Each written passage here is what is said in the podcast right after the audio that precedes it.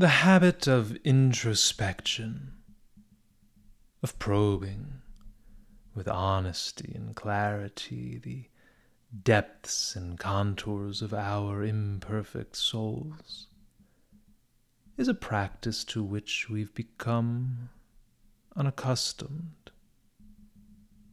In recent years, we've fallen away from the titillating act of assaying ourselves, if only better to judge our follies and count our shortcomings. Perhaps our avoidance to do so is attributable to fear. Perhaps, if not that, then to incuriosity and a simple animal tendency not to subject ourselves to sincere exploration. Michel de Montaigne, subtlest and most profound of all writers to whom, till this day, the French nation has done us the good favor to give birth, was neither incurious nor fearful. Quite the opposite, in fact. His curiosity was, in truth, intrepidity of the noblest kind. There was no subject about which he dared not inquire, and he was never unwilling to unbosom himself. Stripped of all affectation, and exposed to the light and judgment of the day, Montaigne is so compelling because, well, he's so candid. He's completely unafraid to examine himself, and, having peeked into the dark recesses of every corner, to present his findings to an opinionated world. He's as self conscious, or, more accurately, as self aware and deprecating a writer as ever there's been. One wholly unashamed of his fallibility and his weakness. Yet, despite his eloquent professions to ignorance and sin, we find in his essays nothing but virtue and genius.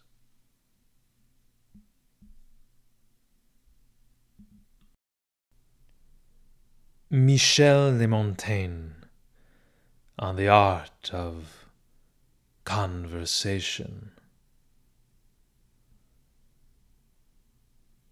Tis a custom of our justice to condemn some for a warning to others,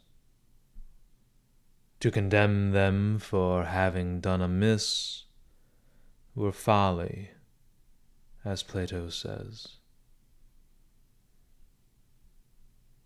For what is done can never be undone but 'tis to the end they may offend no more, and that others may avoid the example of their offense. We do not correct the man we hang. We correct others by him. I do the same.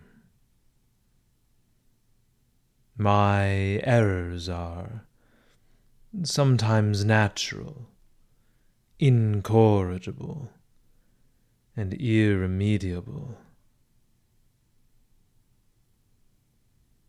But the good which virtuous men do to the public in making themselves imitated I, peradventure, may do in making my manners avoided.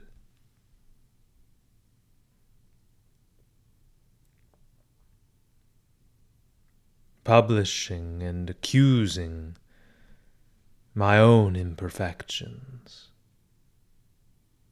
Someone will learn to be afraid of them. That I most esteem in myself derive more honor from decrying than for commending myself, which is the reason why I so often fall into and so much insist upon that strain. But when all is summed up, a man never speaks of himself without loss. A man's accusations of himself are always believed. His praises? Never. There may, peradventure, be some of my own complexion who better instruct myself by contrariety than by similitude and by avoiding than by imitation. The elder Cato was regarding this sort of discipline when he said, That the wise may learn more of fools than fools can of the wise.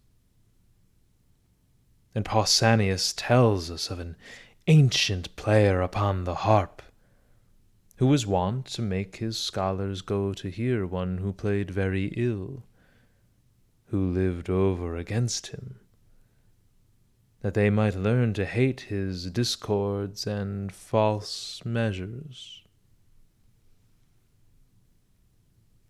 The horror of cruelty more inclines me to clemency than any example of clemency could possibly do. A good rider does not so much mend my seat as an awkward attorney or a Venetian on horseback. And a clownish way of speaking more reforms mine than the most correct. The ridiculous and simple look of another always warns and advises me. That which pricks, rouses, and incites much better than that which tickles. The time is now proper for us to reform backward, more by dissenting than by agreeing, by differing more than by consent, profiting little by good examples. I make use of those that are ill, which are everywhere to be found. I endeavor to render myself as agreeable as I see others offensive as constant as I see others fickle, as affable as I see others rough, as good as I see others evil. But I propose to myself impracticable measures.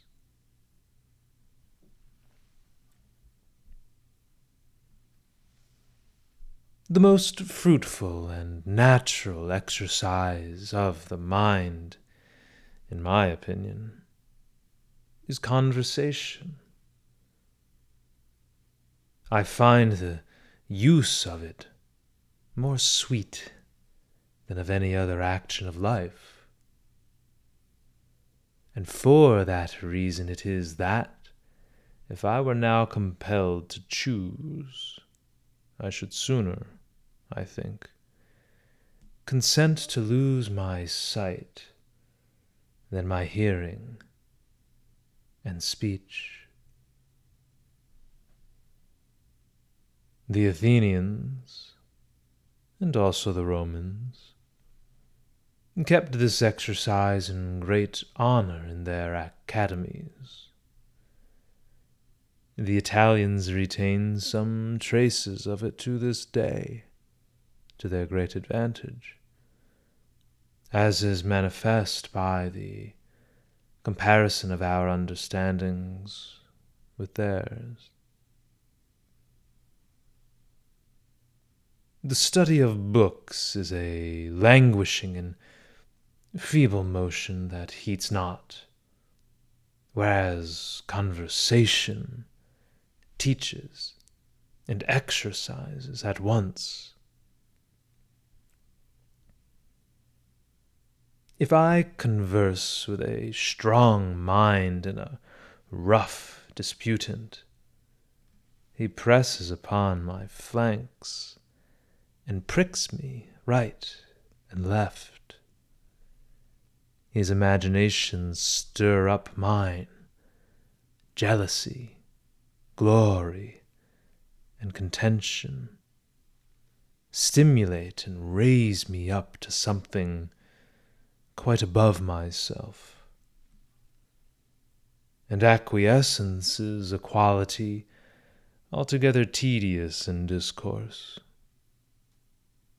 But as our mind fortifies itself by the communication of vigorous and regular understandings, tis not to be expressed how much it loses and degenerates by the continual commerce and familiarity we have with mean and weak spirits. There is no contagion that spreads like that.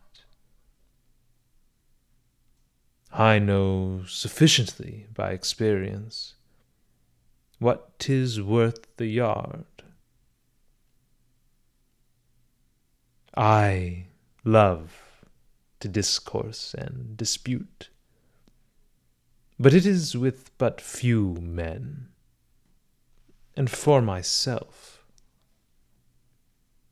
for to do it as a spectacle and entertainment to great persons, and to make of a man's wit and words competitive parade is, in my opinion, very unbecoming a man of honor.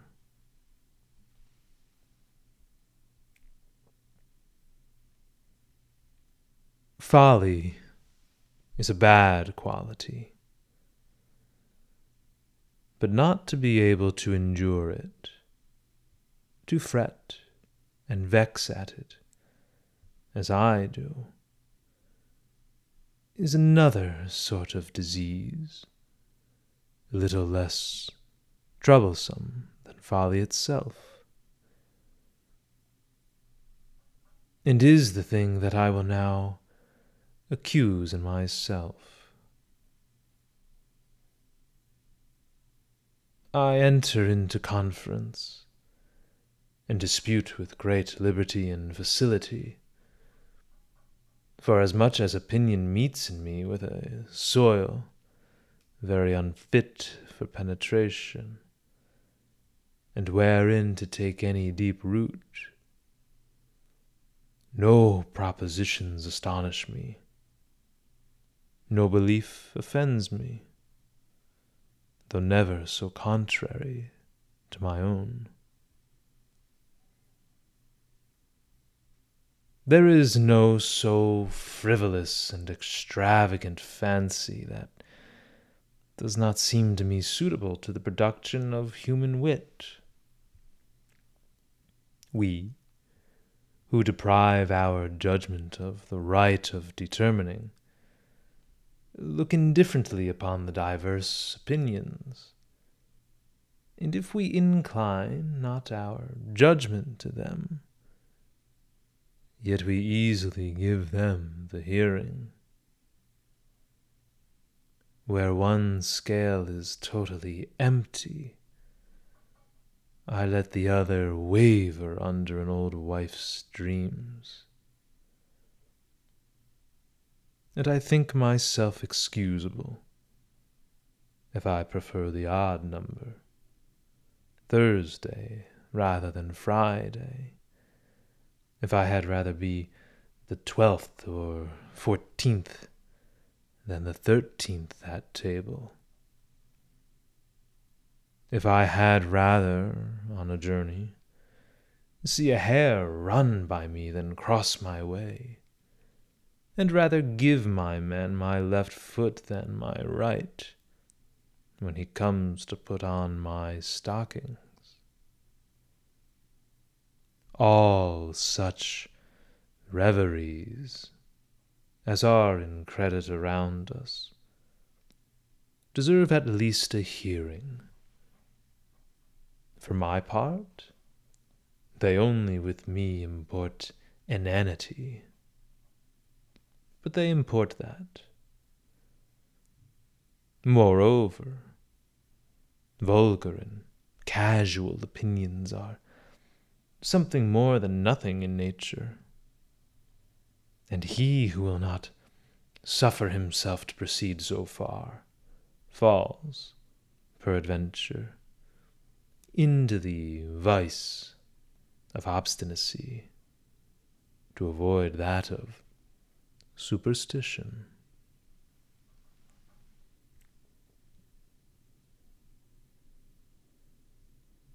The contradictions of judgments, then, neither offend nor alter, they only rouse and exercise me.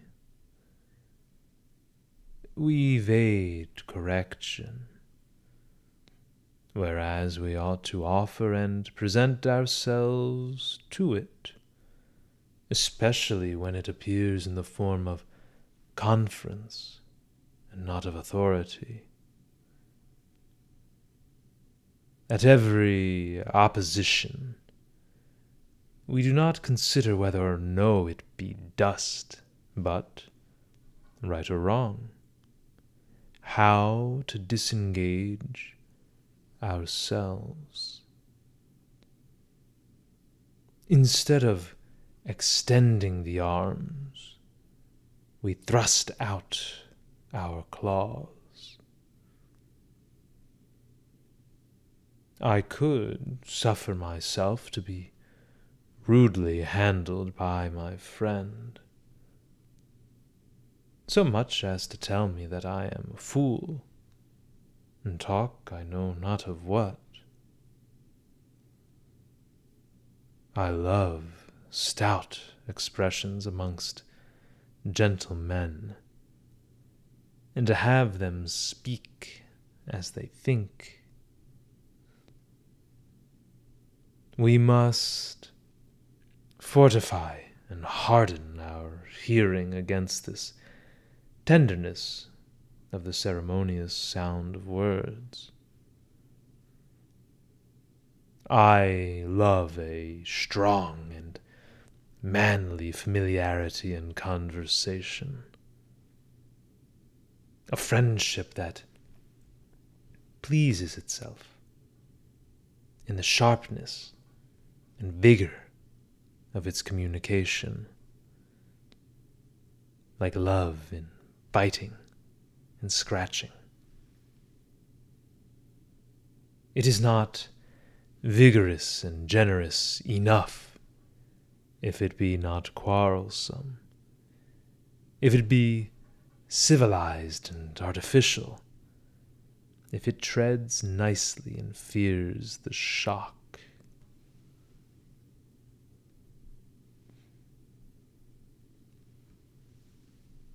When anyone contradicts me, he raises my attention, not my anger. I advance towards him who controverts who instructs me. The cause of truth ought to be the common cause both of the one and of the other. What will the angry man answer? Passion has already confounded his judgment. Agitation has usurped the place of reason. It were not amiss that the decision of our disputes should pass by wager, that there might be a material mark of our losses, to the end we might the better remember them, and that my man might tell me, Your ignorance and obstinacy cost you last year, at several times, a hundred crowns. I hail and caress truth, in what quarter soever I find it, and cheerfully surrender myself, and open my conquered arms as far off as I can discover it, and provided it be not too imperiously. Take a pleasure in being reproved, and accommodate myself to my accusers, very often more by reason of civility than amendment, loving to gratify and nourish the liberty of admonition by the facility of submitting to it, and this even at my own expense.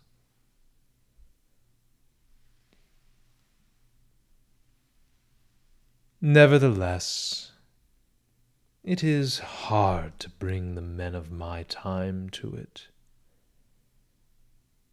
They have not the courage to correct because they have not the courage to suffer themselves to be corrected. And speak always with dissimulation in the presence of one another. I take so great a pleasure in being judged and known that it is almost indifferent to me in which of the two forms I am so. My imagination so often contradicts and condemns itself, that 'tis all one to me if another do it, especially considering that I give his reprehension no greater authority than I choose. But I break with him who carries himself so high as I know of one who repents his advice, if not believed, and takes it for an affront if it be not immediately followed.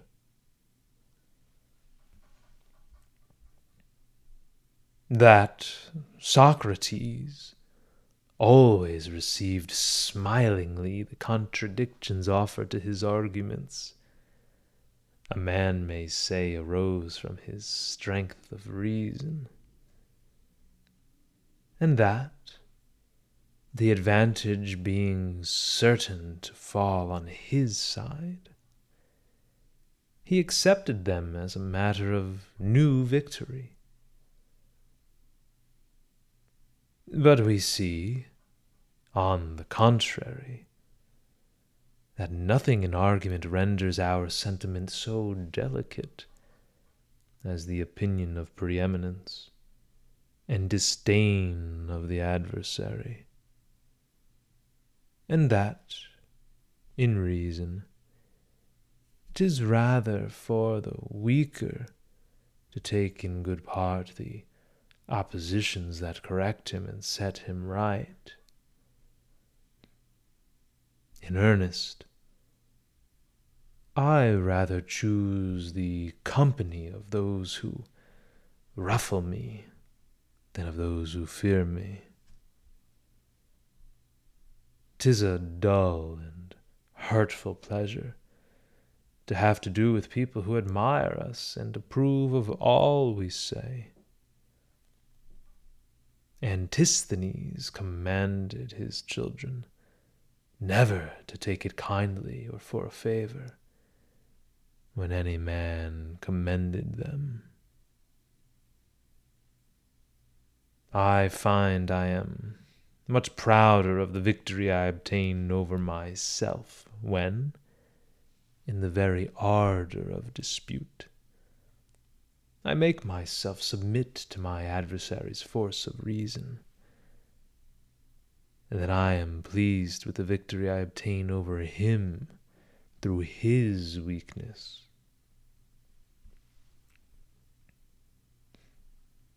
In fine, I receive and admit of all manner of attacks that are direct, how weak soever.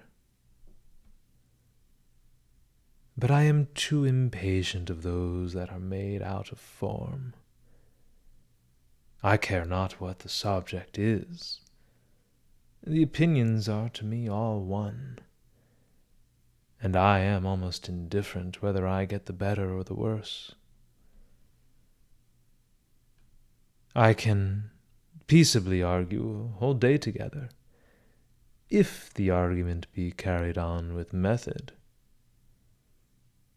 I do not so much require force and subtlety as order. I mean the order which we every day observe in the wranglings of shepherds and shop boys, but never amongst us if they start from their subject. Tis out of incivility, and so tis with us. But their tumult and impatience never put them out of their theme. Their argument still continues its course. If they interrupt, they do not stay for one another they at least understand one another. And one answers too well for me if he answers what I say. When the dispute is irregular and disordered, I leave the thing itself and insist upon the form with anger and indiscretion falling into wilful, malicious, and imperious way of disputation, of which I am afterwards ashamed. Tis impossible to deal fairly with a fool. My judgment is not only corrupted under the hand of so impetuous a master. But my conscience also.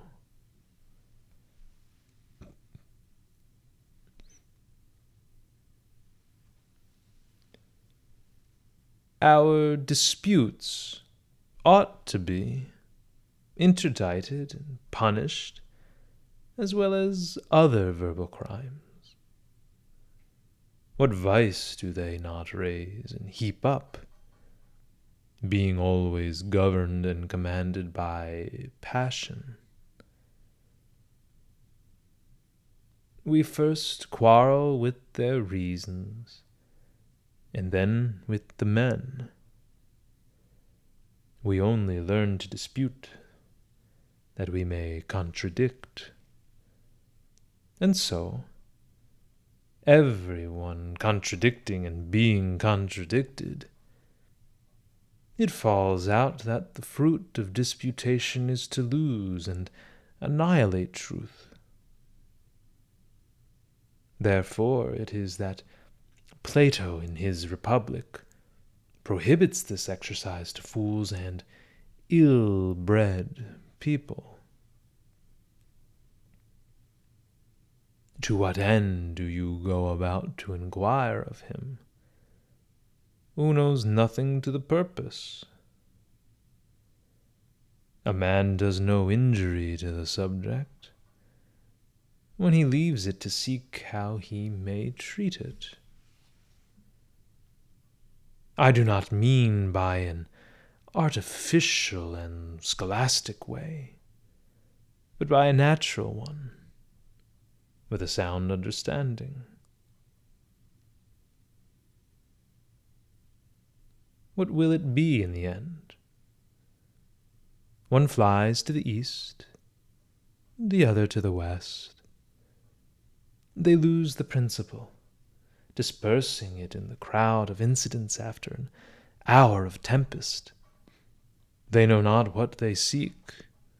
One is low, the other high, and a third wide. One catches at a word and a simile. Another is no longer sensible of what is said in opposition to him, and thinks only of going on at his own rate, not of answering you. Another, finding himself too weak to make good his rest, fears all, refuses all, at the very beginning, confounds the subject, or, in the very uh, height of the dispute, stops short and is silent by a peevish ignorance affecting a proud contempt or a foolishly modest avoidance of further debate. Provided this man strikes, he cares not how much he lays himself open. The other counts his words and weighs them for reasons. Another only brawls and uses the advantage of his lungs. Here's one who learnedly concludes against himself, and another who deafens you with prefaces and senseless digressions. Another falls into downright railing and seeks a quarrel after the German fashion, to disengage himself from a wit that presses too hard upon him. And a last man sees nothing into the reason of the thing, but draws a line of circumvallation about you of dialectic clauses and the formulas of his art.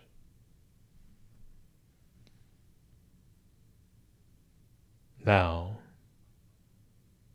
who would not enter into distrust of sciences, and doubt whether he can reap from them any solid fruit for the service of life? considering the use we put them to. Who has got understanding by his logic? Where are all her fair promises? Is there more noise or confusion in the scolding of herring wives than in the public disputes of men of this profession. I had rather my son should learn in a tap house to speak than in the schools to prate. Take a master of arts and confer with him. Why does he not make us sensible of this artificial excellence? And why does he not captivate women and ignoramuses, as we are, with admiration at the steadiness of his reasons and the beauty of his order? Why does he not sway and persuade us to what he will? Why does a man, who has so much advantage in matter and treatment, mix railing, indiscretion, and fury in his disputations? Strip him of his gown, his hood, and his Latin. Let him not batter our ears with Aristotle, pure and simple. You will take him for one of us, or worse. Whilst they torment us with this complication and confusion of words. It fares with them, methinks, as with jugglers. Their dexterity imposes upon our senses, but does not at all work upon our belief, this legerdemain accepted. They perform nothing that is not very ordinary and mean for being the more learned, they are none the less fools.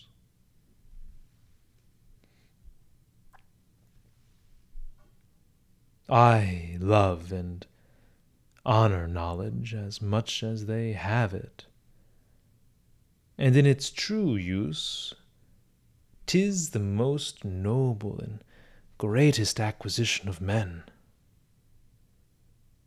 But in such as I speak of, and the number of them is infinite, who build their fundamental sufficiency and value upon it, who appeal from their understanding to their memory, sheltering under the shadow of others. And who can do nothing but by book? I hate it, if I dare to say so. Worse than stupidity. In my country, and in my time, learning improves fortunes enough, but not minds. If it meet with those that are dull and heavy, it overcharges and suffocates them, leaving them a crude and undigested mass. If airy and fine, it purifies, clarifies, subtilizes them, even to ex inanition. It is a thing of almost indifferent quality a very useful accession to a well born soul, but hurtful and pernicious to others, or rather a thing of very precious use that will not suffer itself to be purchased at an under rate. In the hand of some, it is a sceptre. In that of others, a fool's bauble.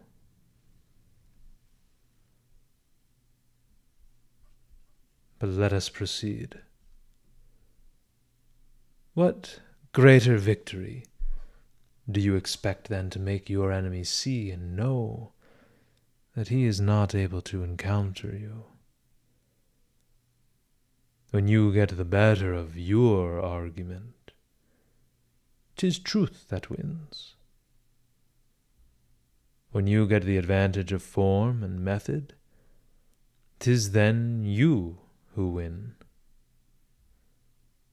I am of opinion that in Plato and Xenophon, Socrates disputes more in favor of the disputants than in favor of the dispute, and more to instruct Euthydemus and Protagoras in the knowledge of their impertinence than in the impertinence of their art.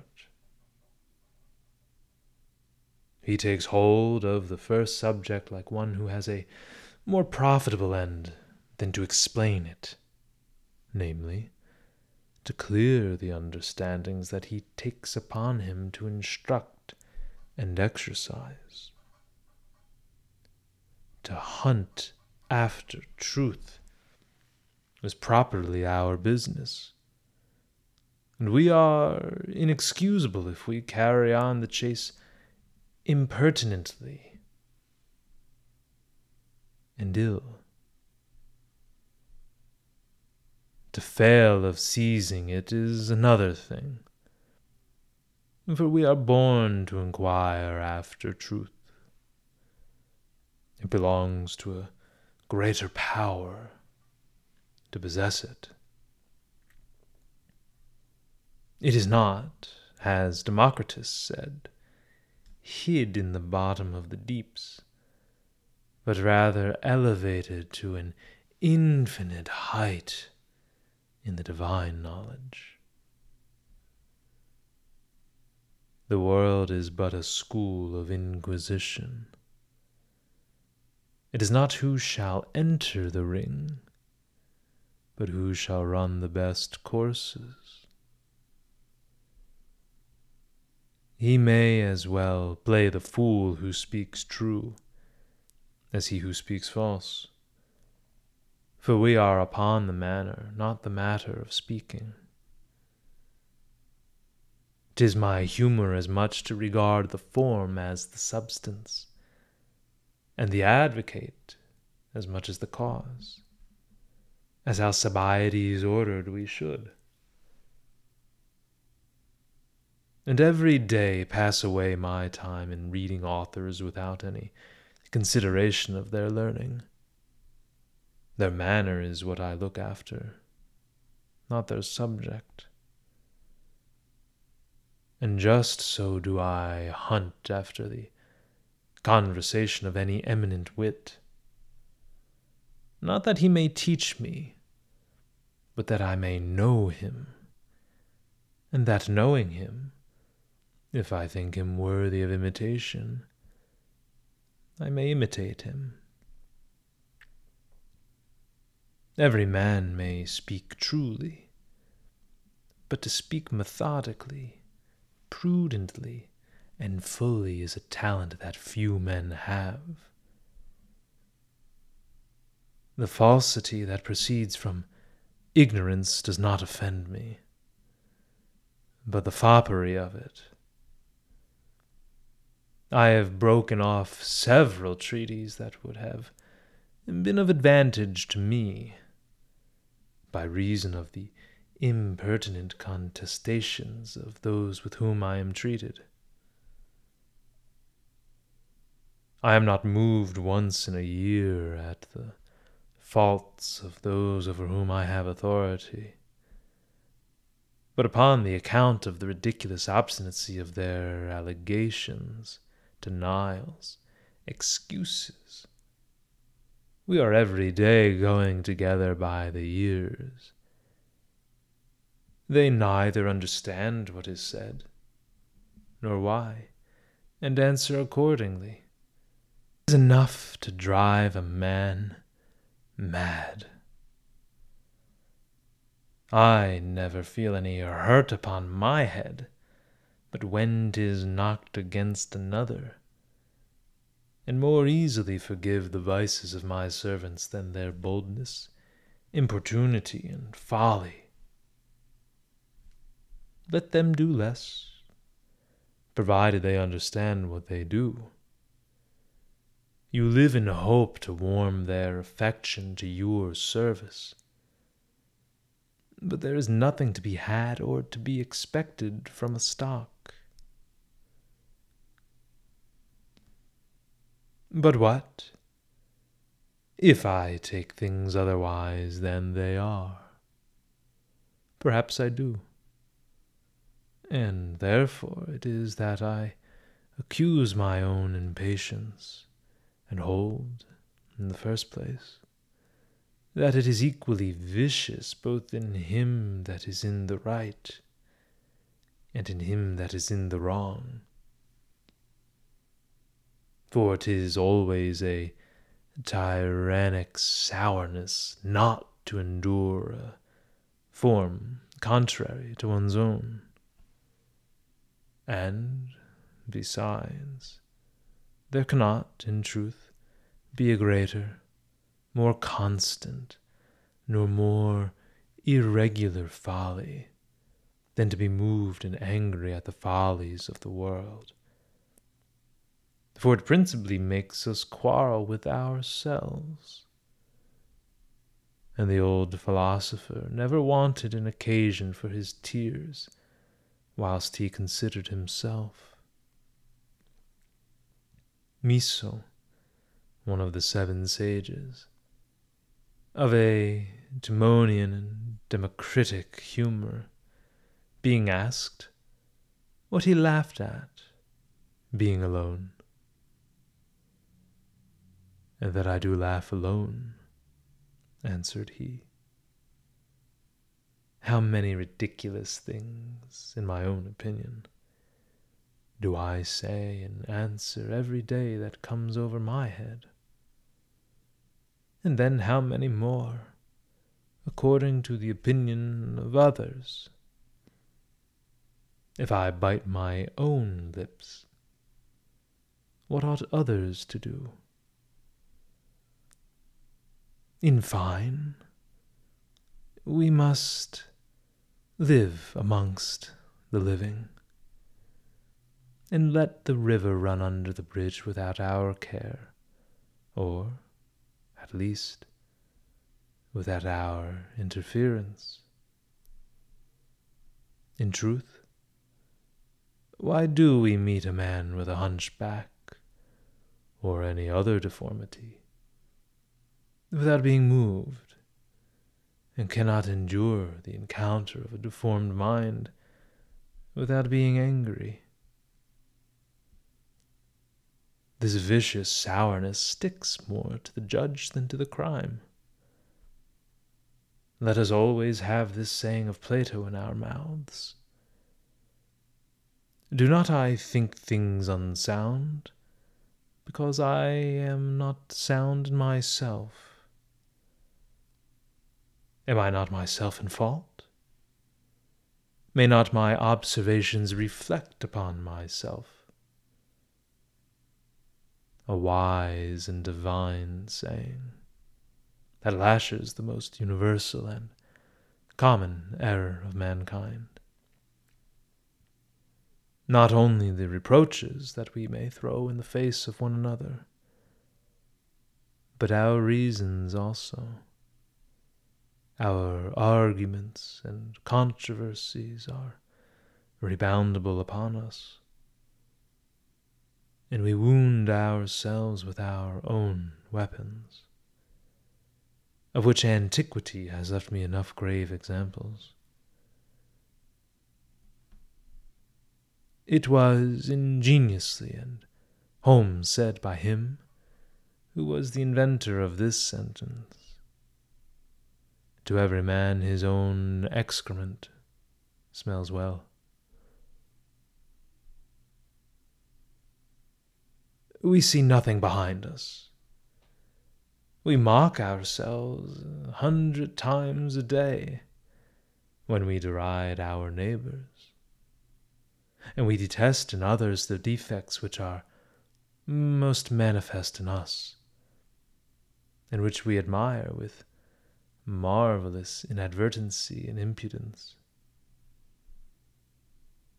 It was but yesterday that I heard a man of understanding and of good rank, as pleasantly as justly scoffing at the folly of another, who did nothing but torment everybody with the catalogue of his genealogy and alliances, above half of them false, for they are most apt to fall into such ridiculous discourses, whose qualities are most dubious and least sure. And yet, would he have looked into himself, he would have discerned himself to be no less intemperate and wearisome in extolling his wife's pedigree. O importunate presumption! With which the wife sees herself armed by the hands of her own husband. I do not say that no man should accuse another who is not clean himself, for then no one would ever accuse, clean from the same sort of spot.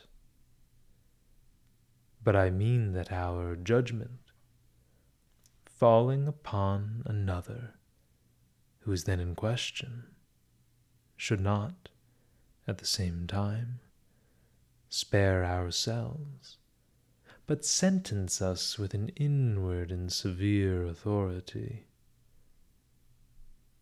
Tis an office of charity that he who cannot reclaim himself from a vice should, nevertheless, endeavor to remove it from another, in whom, peradventure, it may not have so deep and so malignant a root.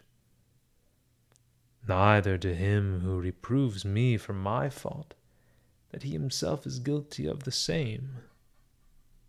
What of that? The reproof is, notwithstanding, true and of very good use. Had we a good nose, our own odor would stink worse to us, for as much as it is our own. And Socrates is of opinion that whoever should find himself, his son, in a stranger guilty of any violence and wrong, ought to begin with himself, present himself first to the sentence of justice, and implore to purge himself the assistance of the hand of the executioner.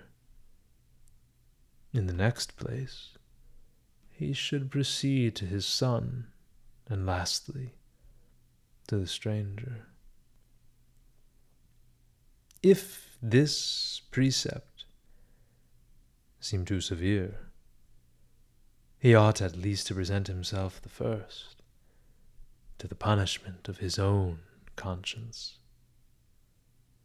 The senses are our first and proper judges, which perceive not things but by external accidents.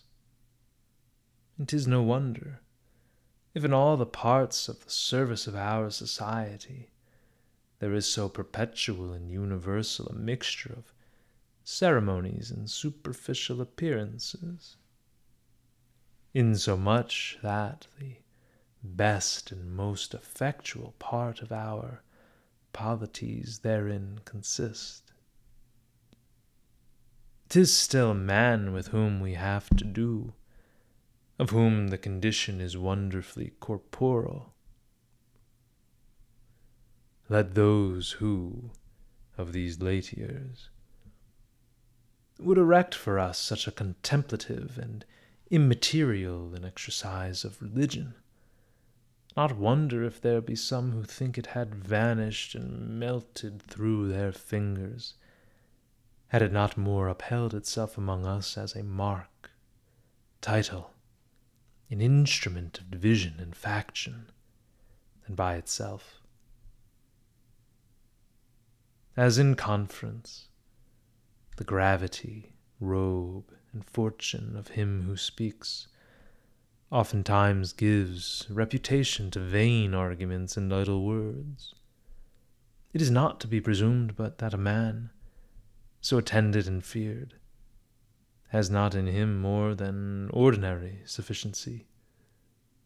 That he to whom the king has given so many offices and commissions and charges, he so supercilious and proud, has not a great deal more in him than another who salutes him at so great a distance, and who has no employment at all.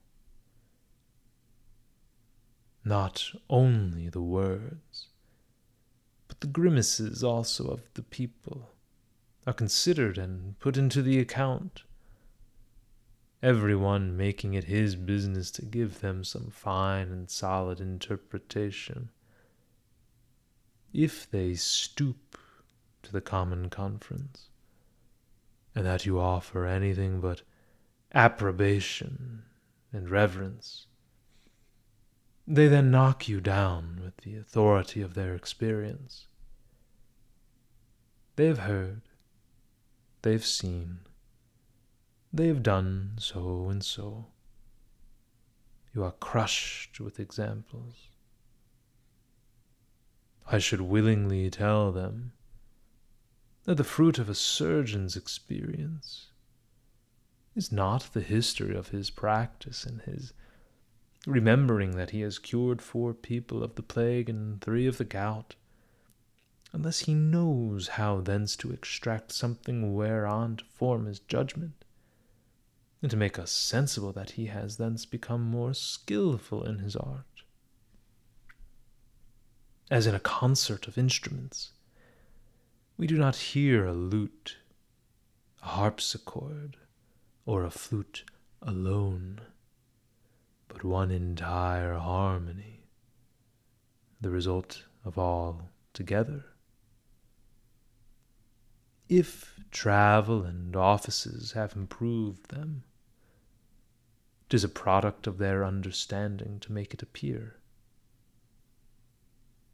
'Tis not enough to reckon experiences, they must weigh sort, and distill them, to extract the reasons and conclusions they carry along with them. There were never so many historians. It is, indeed, good and of use to read them, for they furnish us everywhere with excellent and laudable instructions from the magazine of their memory which, doubtless, is of great concern to the help of life. But 'tis not that we seek for now. We examine whether these relators and collectors of things are commendable themselves.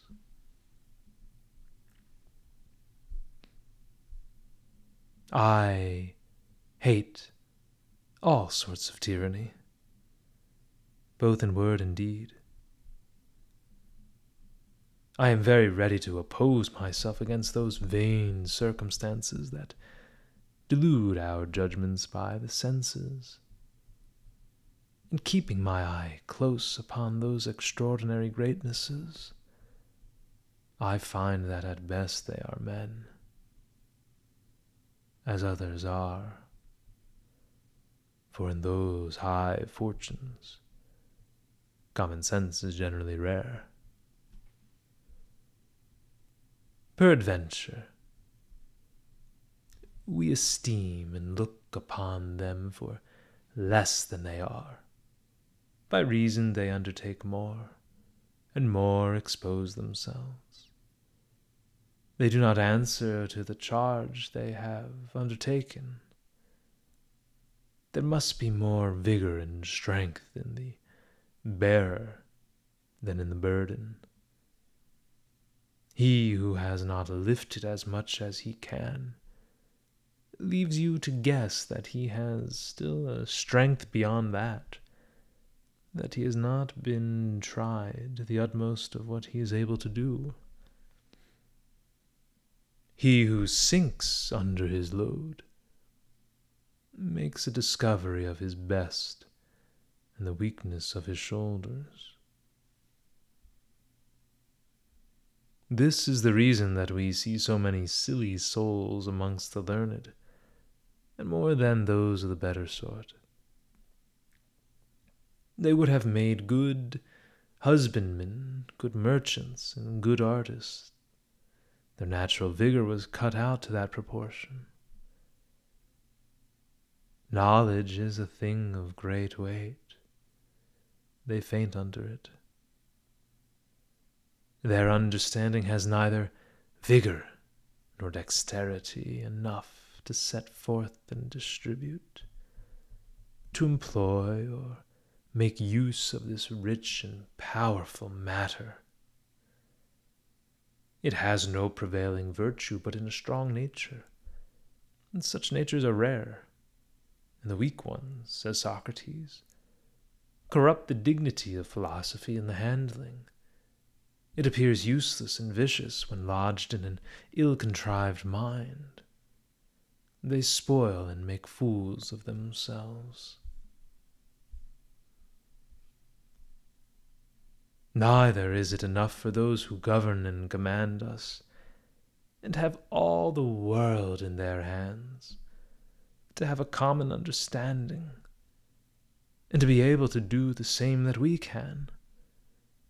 They are very much below us, if they be not infinitely above us. As they promise more, so they are to perform more.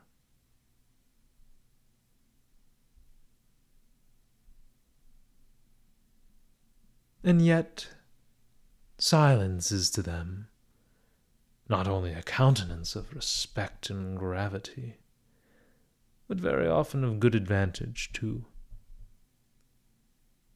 For Megabyzus, going to see Apelles in his painting room, stood a great while without speaking a word, and at last began to talk of his paintings, for which he received this rude reproof. Whilst thou wast silent, thou seemest to be some great thing by reason of thy chains and rich habit. But now that we have heard thee speak, there is not the meanest boy in my workshop that does not despise thee. Those princely ornaments, that mighty state, did not permit him to be ignorant with a common ignorance and to speak impertinently of painting. He ought to have kept this external and presumptive knowledge by silence. To know many foolish fellows of my time has a sullen and silent mien procured the credit of prudence and capacity.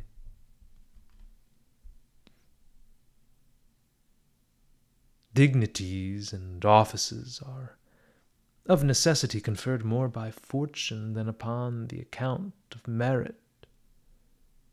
And we are often to blame to condemn kings when these are misplaced.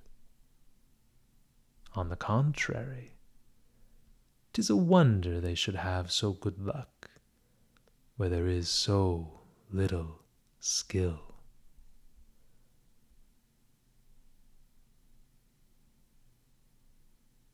And with that, dear listener, adieu.